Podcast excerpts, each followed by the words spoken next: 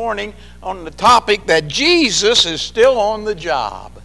I had trouble coming up with a, a title, and of course, after the many years of we've been preaching, uh, sermon, you don't want to have one that has the same title that you used before, so sometimes you have to be a little creative in coming up with a title so that when we put them on the website, everybody will know uh, it's a different message than the others. But it's going to cover a lot of things that we've covered. And actually, um, I got to thank Marcia for straightening Rob out on what he was supposed to teach in Sunday school because uh, I'm going to dance around a whole lot of what they said in Sunday school. So God's been good to us, but if you'll turn to 1 John, the second chapter, uh, well, we just have another word of prayer for the message. Thank you, Lord, again for the many times you've uh, helped us in our preaching, in our teaching, how you move in the service, how you have your divine way in all we say and do. And this morning, we want you to touch us as your speaker, that we would bring forth the word in clarity, where others will know how good a God you are. And with the subject of Jesus is still on the job, may he seem real to each of us today, that what he does in our hearts and minds would be clear that we would be able to respect, if you would, the things He wants to do in our lives and give credence to it and put it to practice in our lives. So have your way in this service, we pray. In Jesus' name, amen. John, 1 John, second chapter. I just want to read a couple verses here. He says, My little children, these things I write I unto you, that ye sin not. And if any man sin, we have an advocate with the Father, Jesus Christ the righteous. And he is uh, the propitiation for our sins, and not for ours only, but also for the sins of the whole world.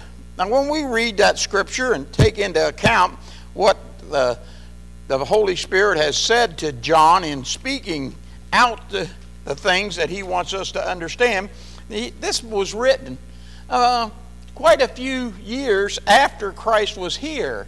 So the church had already pretty much had its roots in the ground from the day of Pentecost till the day that John's writing this letter. Um, we've probably c- covered a 50 to 60 year range in there as to when this writing goes forth. And he lets us know right off the bat in this particular verse the standard that God has for his people is that they sin not.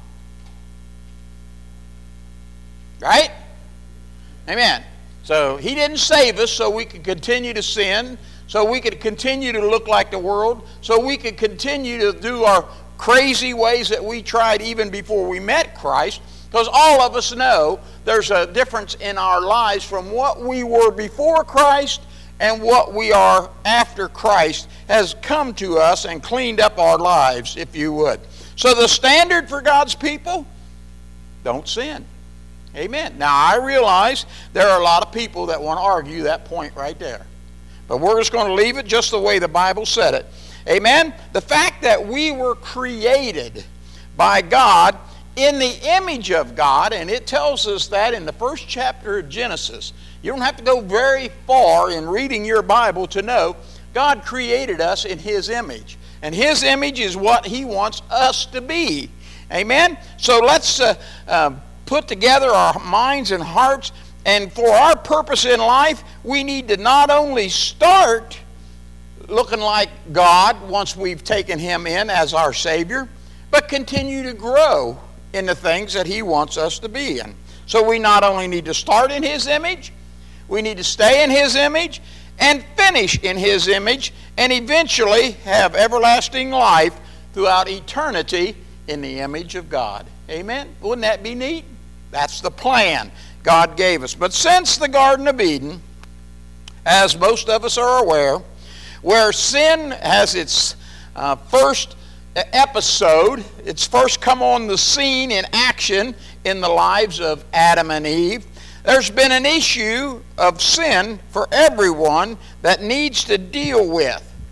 This sin has been described in the Word of God as a mighty gulf between us and God, a great divide between us and God, and even a death between us and God. Now, that death doesn't mean you're going to die. Of course, we all basically, according to the word, physically are going to die. But that doesn't that's not what it's referring to. It's referring to spiritual death. Because when Adam and Eve sinned in the Garden of Eden, they didn't drop over dead and go get buried. No, they continued a full life ahead, even had children, and um, of course, everybody here is related to them because of that. Isn't that neat? Now, with Easter behind us, we've seen how Jesus Christ gave of himself on the cross for our benefit. Amen? And he opens the way of grace by that to whosoever will, and they can come and find forgiveness of sins. That's salvation 101. That's where it begins. When God's Holy Spirit convicts you of the things you're not doing that God's image would rather you be doing if you would, then He sends His Holy Spirit and tells you there's a better way, there's a better life. Amen. I've heard a lot of Christians testify that I wish I'd have come to Christ sooner. Amen. I've never heard anybody say when they got saved, Well, I wish I'd have waited another 25 years. No, we're not guaranteed another 25 years. But when someone gets saved and realize how great a God uh, He really is and how He wants to lead us in the way that we should be going, we realize we should have done it earlier. I know that's my testimony, and I got saved when I was 25, and now I'm an old man. Amen? So we got to go a long ways when it comes to being what God wants us to be. When we uh, stand back, if you would, and look at the entire view of the life of Christ, we see him as a teacher, as a prophet, as a priest, as a king. He has all these titles, if you would, wrapped in one package. He had a plate full of things he needed to take care of while he was on earth and while he was eh, putting out the example that we should live. And the scripture even goes so far as say we should be in his image. Amen. So here we go. Even his disciples recognized him in each of these areas. But the one they recognized the most, being that they weren't really uh, engulfed in the things that Christ wanted them to be engulfed in, they recognized him mostly as a fleshly man. A lot of things they didn't understand that he did. Jesus told them a parable, and they, huh, wonder what that means. I know a sower throws seed on the ground, it's going to grow, and there's going to be a harvest. We know that. He wasn't even talking about growing corn or wheat or beans. He was talking about sowing the Word of God. He tells us that in the Scripture in his parables he's teaching. He was talking to them in spiritual language, and after he told them, they scratched their heads and said, Can you explain that again? I'll make sure I got that. Well, they didn't use those terms, but that's exactly what the disciples went through as they walked with Jesus. So they saw him as a man, and as far as being, if you would, as not as spiritual as they should have been or in the image of God, that's what they thought of him as a fleshly man. Their fleshly thinking, and sometimes as well as our fleshly thinking, is what hinders us from moving in the right directions that God wants us to be moving. It keeps us from being what God has called us to do in our walk before Him in what we call our personal daily walk with God. That's what salvation is to us. It's a personal daily walk with God where you can convene with Him, you can talk to Him in prayer, you can read His Word, and understand what God wants us to be. Throughout history, God's had a deal with mankind to get them to see that sin is their biggest challenge. And they have to overcome it if they're going to make heaven their home eternally. I see it this way. I see heaven as one route for, or one path for us to take, or hell as another path. And whichever path you're on is determined by the choice you make when sin comes in your pathway.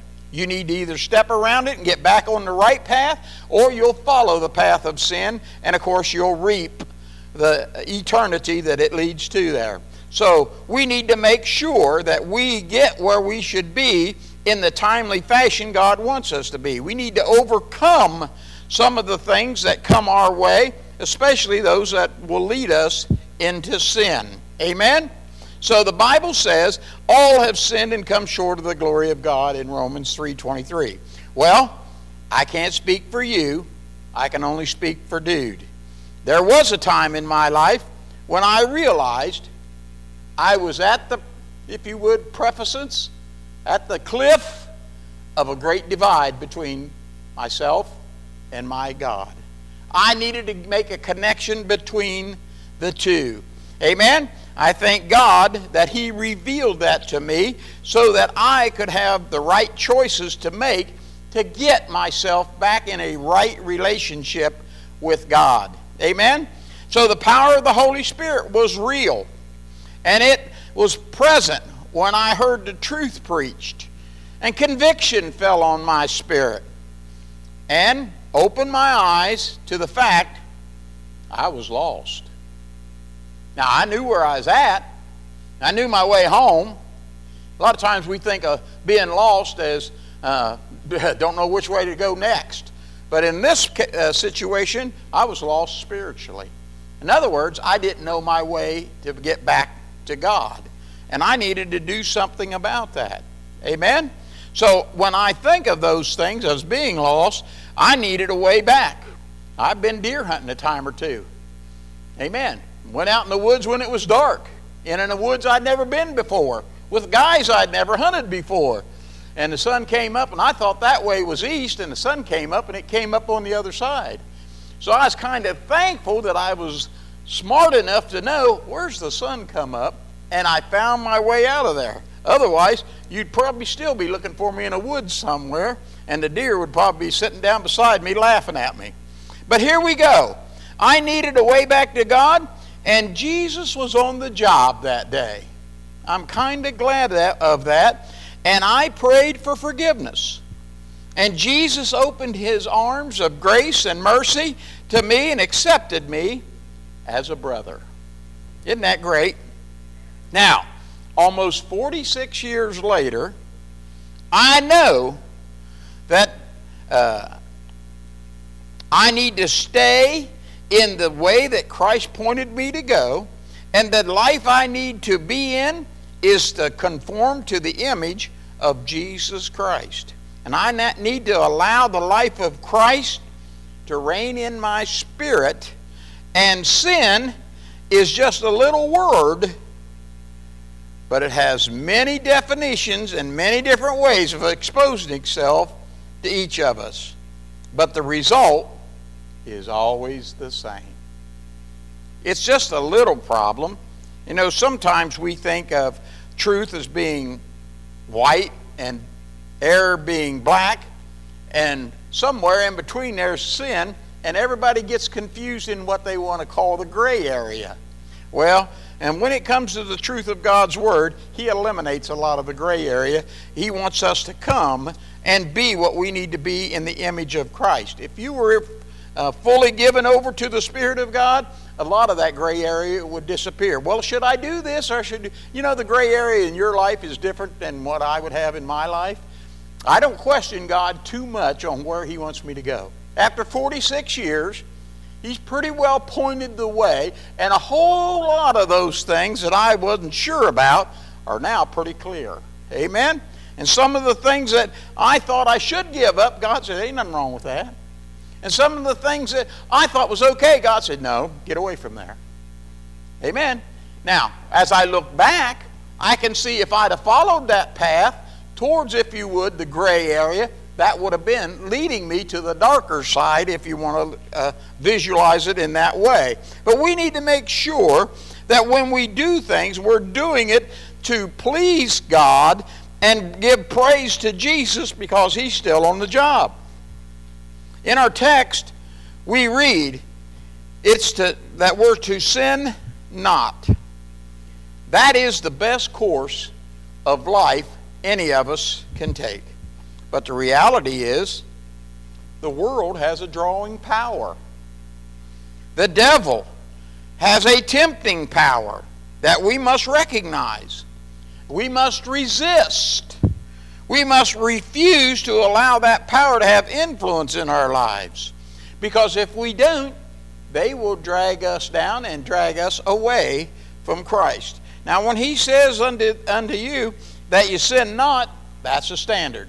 But he goes on to say, and if, what's if mean?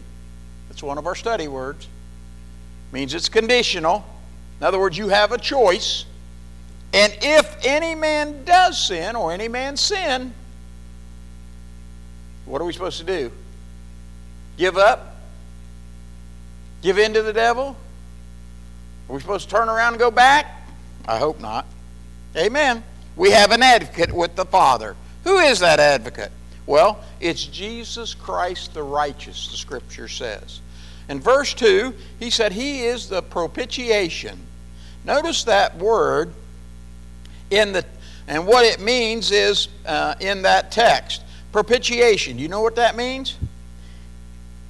He is the one that uh, atones for all the wrongs that we've done. It means to atone or to make things right. That's what a propitiation means. Now, if you notice there in that second verse, he said, He is the propitiation. He's not one of the propitiations, He's not the one that you can choose from a list of. He is the. He's the only one. When it comes for you to find forgiveness of sins, you have to find it in Jesus Christ. Amen? Amen. When you recognize the only way to make things right is through repentance and confession, through Jesus Christ. Amen? Because the Bible says that Jesus is the only sinless person to ever live their life. And God accepted his sacrifice as the sinless, blameless Lamb of God for the, an offering of sacrifice for the whole world's sin. Jesus became our mediator. He became our redeemer. There are several different uh, titles that come along with what Jesus is doing while he's on the job. Here, John calls him our advocate. Amen? Now, why would we need somebody in that position? Because we weren't in good enough shape to have a relationship with God. We needed someone to speak to God on our behalf. Amen? All right, let me say it this way He is actually our spokesperson before God. And when you talk to God, God kind of just turns to Jesus on his right hand there. That's where he's at. Did you know that? That's what the Bible says. And he says, Jesus, uh, do you know that guy that's talking to me? You know that dude? And Jesus looked back and said, Oh, yeah, he's all right. As a matter of fact, let me tell you what he's trying to say to you. He becomes, if you would, our interpreter. But if the conversation is when he turns and says, Hey, do you know him? You say, No, I never had any conversation with him. I tried to talk to him before, and he wouldn't listen to me either. Uh, God's going to have a different outcome for that person. Now I realize we're being kind of off key or so, whatever you want to call it, facetious about how that conversation would go. And we can go directly to God, the Scripture tells us, but we can't unless we go through Jesus Christ, our Savior. Amen? God's not obligated to listen to you rattle on if all you've done is live a life contrary to what He wants you to be. Amen? Now that uh, that's my short way of saying uh, Jesus uh, will roll the things that He wants us to do for God, and He sits on the right hand of God, and He is our intercessor there. Amen? Let's look at it from an Old Testament perspective. When the children of Israel were being led through the wilderness, who was their so called mediator? His name was Moses. When they had a problem, the people came to Moses. What Moses do? Moses didn't solve their problem, if you would, right away. Moses said, I'll get back with you. I'm going to go talk with God. Amen? I'm going to go see what God has to say about this. Amen. And what God do, uh, told Moses, Moses went and told the people. And what the people told Moses, Moses went and told God. They, he was the mediator that took, if you would, all the complaints and all the um, conversation and made a connection between God and the children of Israel. Amen? He was the advocate for them. Now, there was a time when the people weren't happy. I'll say it that way. Yeah, let's just say it like it is. They were complainers, unbelievers. They had all kinds of issues they had, and a certain part of the trip through there, they started complaining about the food. Well, uh, they didn't realize that uh, every day God served them, if you would, the smorgasbord, free of charge, enough to satisfy, and plenty left over, if you would, to feed all those people in the wilderness. But they got tired of it. Amen. I know you can't eat prime ribs six days a week or you'll get tired of it. Amen. We have to be careful uh, what our human appetite is sometimes when God is giving us an appetite that He feels we need to make things happen. So, as punishment for their complaining, God sent snakes among them. They was big. I don't know about you, but anything over two inches to me is a big snake. Amen. If I can't outrun it, I don't want to be around it. Amen. So he sent snakes to them, and they were biting the people, and they were dying left and right, all over the place. Lots of them were dying all around. And it was because they complained about the food that God was giving them. Amen? So what they do? The Israel people, they cried out to God that they'd made a mistake. That didn't do any good. So they had to go through Moses. And Moses then went to God, said, God, you're killing all these people with these snakes. And he said, Well, they deserve it because they complained. And of course, Moses said, Well, now you have to go killing them all. Then the Egyptians are going to say, Aha, God took them out of there, but he wasn't strong enough to get them all the way to the promised land. You're going to have to be a little bit forgiving and ask to uh, allow those people a way to get away from all these snakes. So Moses went to God, spoke to him. God said, I'll tell you what, take a brazen rod and put a snake on it. When you hold it up, anybody that gets bit by a snake and looks at that, they'll live. Well, it don't take long for the word to get around. If you get bit, make sure you do this because you're going to live. If you don't, you're going to die. How many times has God said to us, even in our spiritual life, don't look at that, you'll die. Or don't go there, you'll die. But look to me, and I'll bring you past all those things that are trying to draw your attention in this world. So when Moses spoke to God, their relief appeared. Amen? Once Moses uh, had God's answer on the brazen rod, then they looked to the brazen rod, and the snakes left them alone. Amen. Hopefully, we can see Moses was a type of mediator, an advocate between God and them. Well, Jesus is the same for us today. Even Aaron, as the priest for the people, would go before God with their sacrifices and prayers for the people and with those sacrifices, he would intercede for them because Aaron stood before God to represent them as the high priest in his day and time. Well, that is a good policy to have, if you would, for people that need someone to go to God for them. And as that priest, Aaron, if you would, uh, mediated the grace between them and God. In the New Testament, we have another mediator. Amen. We still need such a high priest. Turn with me over to Hebrews, fourth chapter.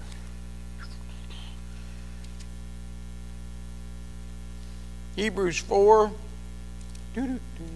verse 14. I'm going to read through the end of the chapter. Seeing then that we have a great high priest, of course, he's speaking of Christ here this is in the New Testament, Uh, but that's what Aaron was in the Old Testament.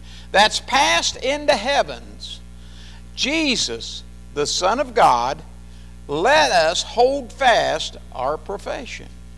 For we have not an high priest which cannot be touched with the feeling of our infirmities, but, on the other hand, that's a study word, was in all points tempted as we are, yet without sin. Jesus Christ is the only one that that final statement can be made of, yet without sin. Let us therefore come boldly into the throne of grace. Where is that throne of grace? It's on the right hand of the Father in heaven. That we may obtain mercy and find grace to help in a time of need. Amen. Isn't it great to say that we have a great high priest? Those people in the, in the wilderness under Moses and Aaron would have been trouble without the person acting as high priest and as, if you would, advocate or uh, mediator before them. Amen? But now we have one that's a great high priest. Aaron was a high priest, but not a great high priest. Now Jesus is still on the job. He wants our mediate he wants to be our mediator between us and God and for God to send the will of God through him into our lives. The Holy Spirit will minister that. You need to know what God wants and expects of you just as much as I need to know it for me. Jesus knows us better than Aaron knew us, and he knew us better than Aaron knew the children of Israel. But Aaron listened to the children of Israel's prayers, and he passed them on through, uh, though they may not have been the issue in Aaron's life. You know what? I pray for people when they're sick. I, I enjoy doing that. Now, I don't pray for them because I'm sick. I'm praying it's because they're sick. Now, I know I don't want to put my level on the same as Jesus Christ as a mediator, but that's exactly what I'm doing when I pray for somebody that's sick. Amen. I'll do it God's way. I'll do it with the Bible. I'll anoint with oil, whatever the scriptures say, or whatever they like me to do. I am in a small, small, small, minute way. I'm a mediator for them. Amen. Amen. Down you go to the person when you're really sick. You go to somebody you don't have any confidence in and say, "Would you mind praying for me?" Not usually.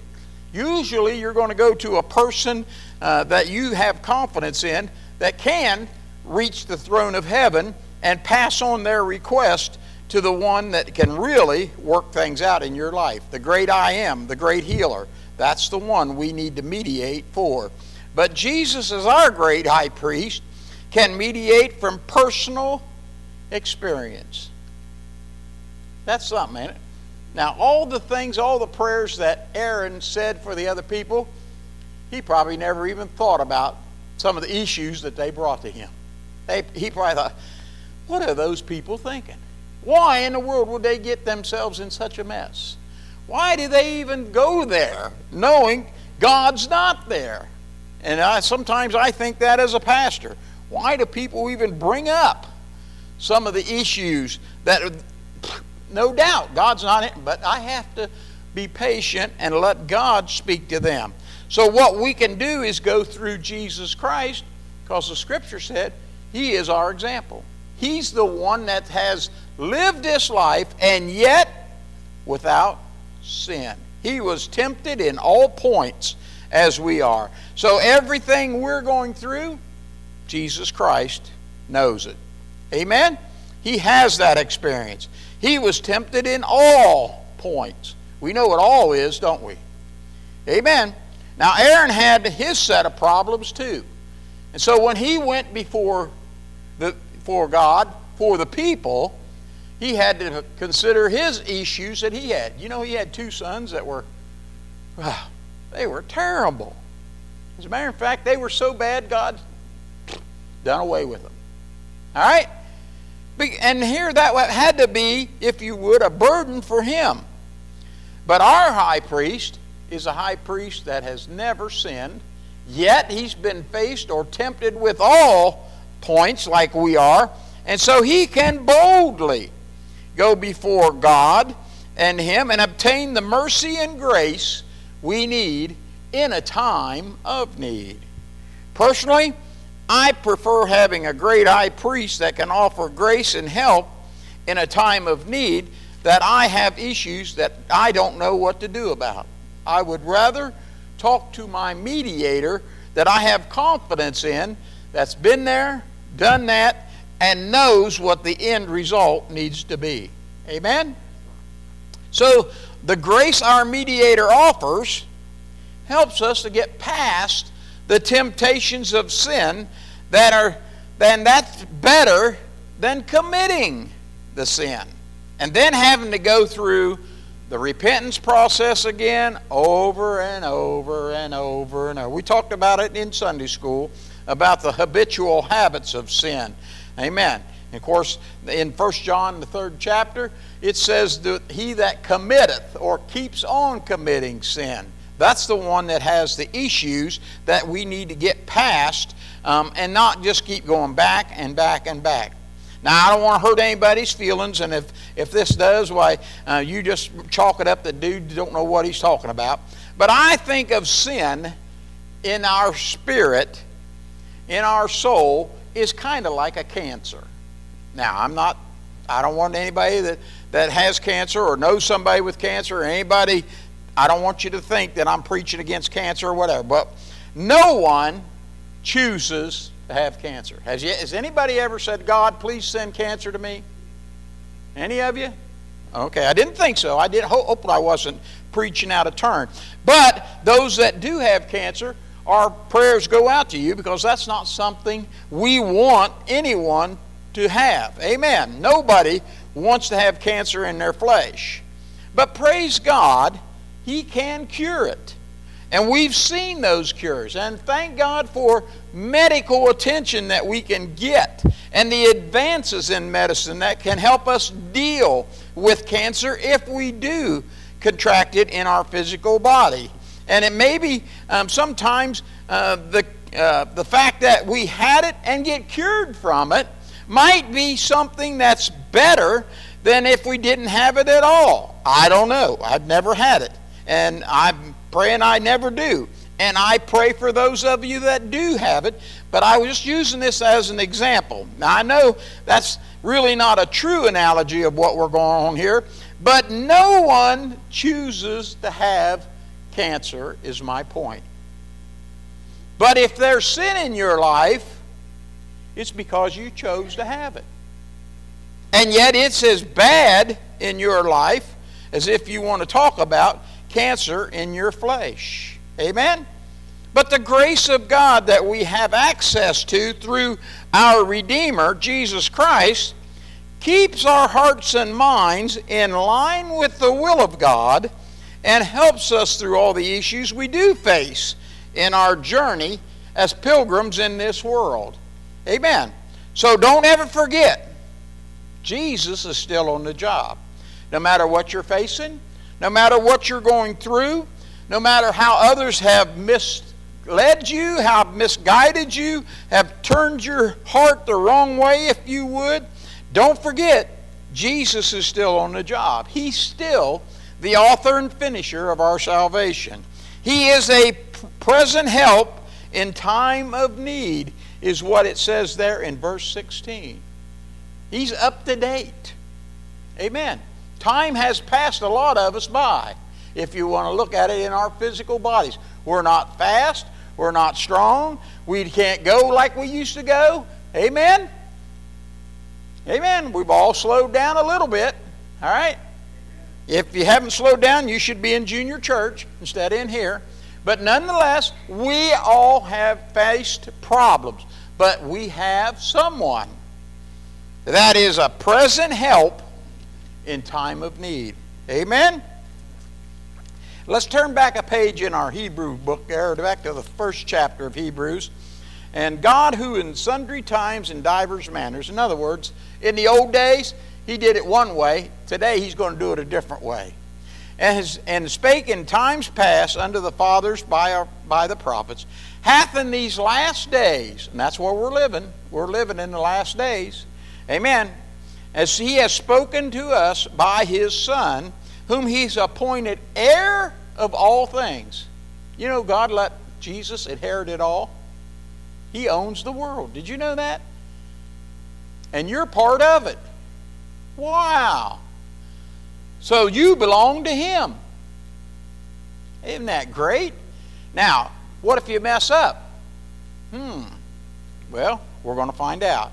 By whom also He made the world who being in who being the brightness of his glory and the express image of his person and upholding all things by the word of his power when he had by himself purged our sins. When did he do that? On the cross of calvary. Amen? Sat down at the right hand of the majesty of god He's on the right hand of God, and he's still on the job 2,000 years later after he purged our sins and actually purged the sins of the whole world. Amen? So we need to accept the fact that he's our mediator. He shows us exactly what God was like. That was one of the purposes of him coming to earth as fleshly man, if you would, and being God in the flesh and God in the spirit. Our life will always be in a battle. We know that from Galatians 5th chapter. There's the works of the flesh, and there's the fruit of the Spirit, or the works of the Spirit. We need to be proactive in the choices we make and follow our example, Jesus Christ, to live in the image of God as God intended us to be. Amen? So remember, in 1 John, the second chapter, verse 1, if we sin, did you catch that when I read that earlier? It didn't say when you sin, it said if you sin. Amen. If it said when you sin, it meant you'd have no choice, you're going to. But if makes it conditional. So if you sin, we have an advocate Jesus Christ, and He's still on the job. He's still here to help us, He's still here to guide us. So don't give up, don't go back, don't stop, don't turn around. Don't do anything that would take you farther from Christ and farther from God, but let's look to Jesus for the grace and mercy that He can deliver in times of trouble. Amen. That's what we need because He's our Redeemer. When we had lost our way, Redeemer means you take something that's lost its value and put value back in it. Amen. I used to be a, a young boy, man. I could run the, up and down the old roads back in the counties where I live, and people would drink Coca Cola. I tell you, that stuff was so powerful.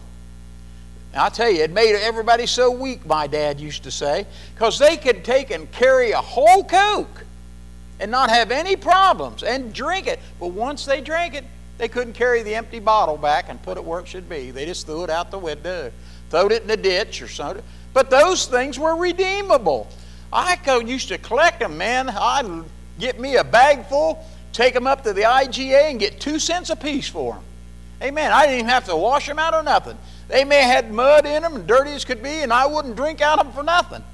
I, they gave me two cents for them. As long as it wasn't cracked or the rim of the top of it, where they put a cap on it, wasn't broken, they would give me two cents for it. Isn't that cool? I could redeem them. And they didn't have any value when they were just laying in the ditch. But when I redeemed them, Coca Cola took them back, washed them, and refilled them and sold them again. So that God does us, if you would, the same way. We sometimes have lost our value, especially if we've come down from where God wants us to be in our walk with Him. Amen? And Jesus says He can buy us back. He wants to redeem us and make us uh, come back to where God wants us to be and give your life value again. Amen. He wants God to put you on display so that that value in you to whoever you witness to or wherever you go, whatever day of the week it is, whatever you're doing, God can show people what can happen to a life that's been redeemed back from the life of sin. Amen? The fact that Jesus is still on the job to help us deal with sin, no matter what stage it's in in our life, gives us the hope we need to stand and be faithful and true to the one that brings, uh, bridges the gaps of life that want to separate us from God. Sin is the great separator, but Jesus is the great unifier. He crosses all the gaps. He puts together all the ends that are separated. He's the one that can bring us back to where we need to be for Him. Jesus not only is uh, a way to deal with sin, Jesus is the only way to, to reconcile ourselves back to God. We need to make sure that we have a relationship with Him. We need to make sure that God has, uh, if you would, put a stamp of approval on the way we walk because we want to walk in the image of Christ. Amen. So we need to get on the right path with God, and by uh, and by the grace of God, stay on that right path.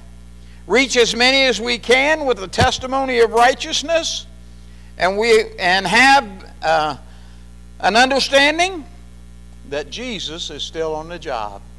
Amen. I find a lot of people that don't realize Jesus is still on the job. He still wants to help people. He still wants to speak to hearts. He still wants people to be drawn back to where God had created them in the image of God. Now, I don't know how you feel about it, but I feel really happy about being around a baby. You know why? Man, them kids are as innocent as they can be. Now, they can be holy terrors, but they're still just as innocent as can be because they have no knowledge that they're not what God wants them to be. Now, that's our job. When something's hot, we got to tell them, hot, don't touch.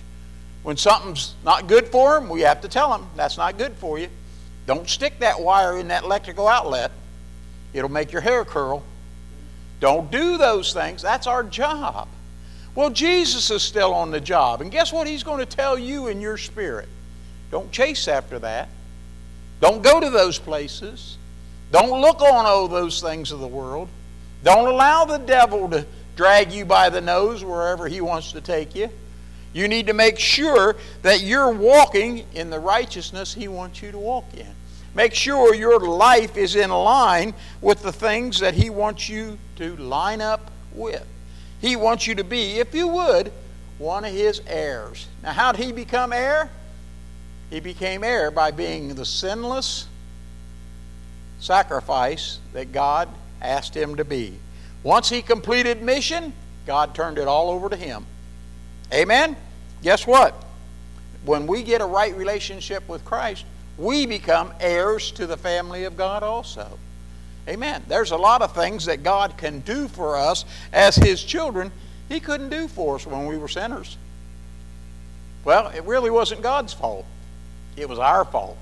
We chose sin, and we liked the sin more than we liked, if you would, walking in the righteousness that God had for us.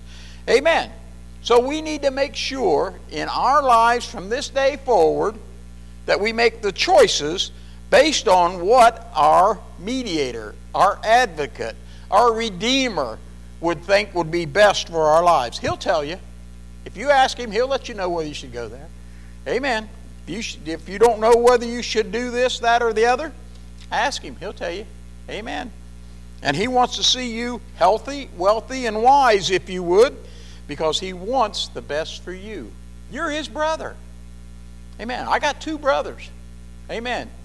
They're both as ornery as they could be when we was growing up. But I want the best for them. Amen. Both of them right now have physical issues. Of course, they're older brothers, so I, that just sets an example for what I got to look forward to. But I'm, I'm in pretty good shape compared to them. But you know what? I want the best for my brothers.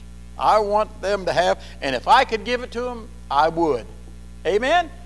But I don't have that power. But Jesus does. And I'm going to trust Him to give them what they need to guide their lives just as much as my brothers and sisters in here.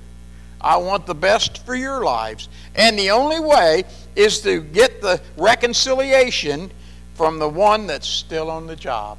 He's the one that will guide you through. Now, if you don't remember anything I said over the last 25 years of preaching to you, remember this Jesus never said it'd be easy, just worth it.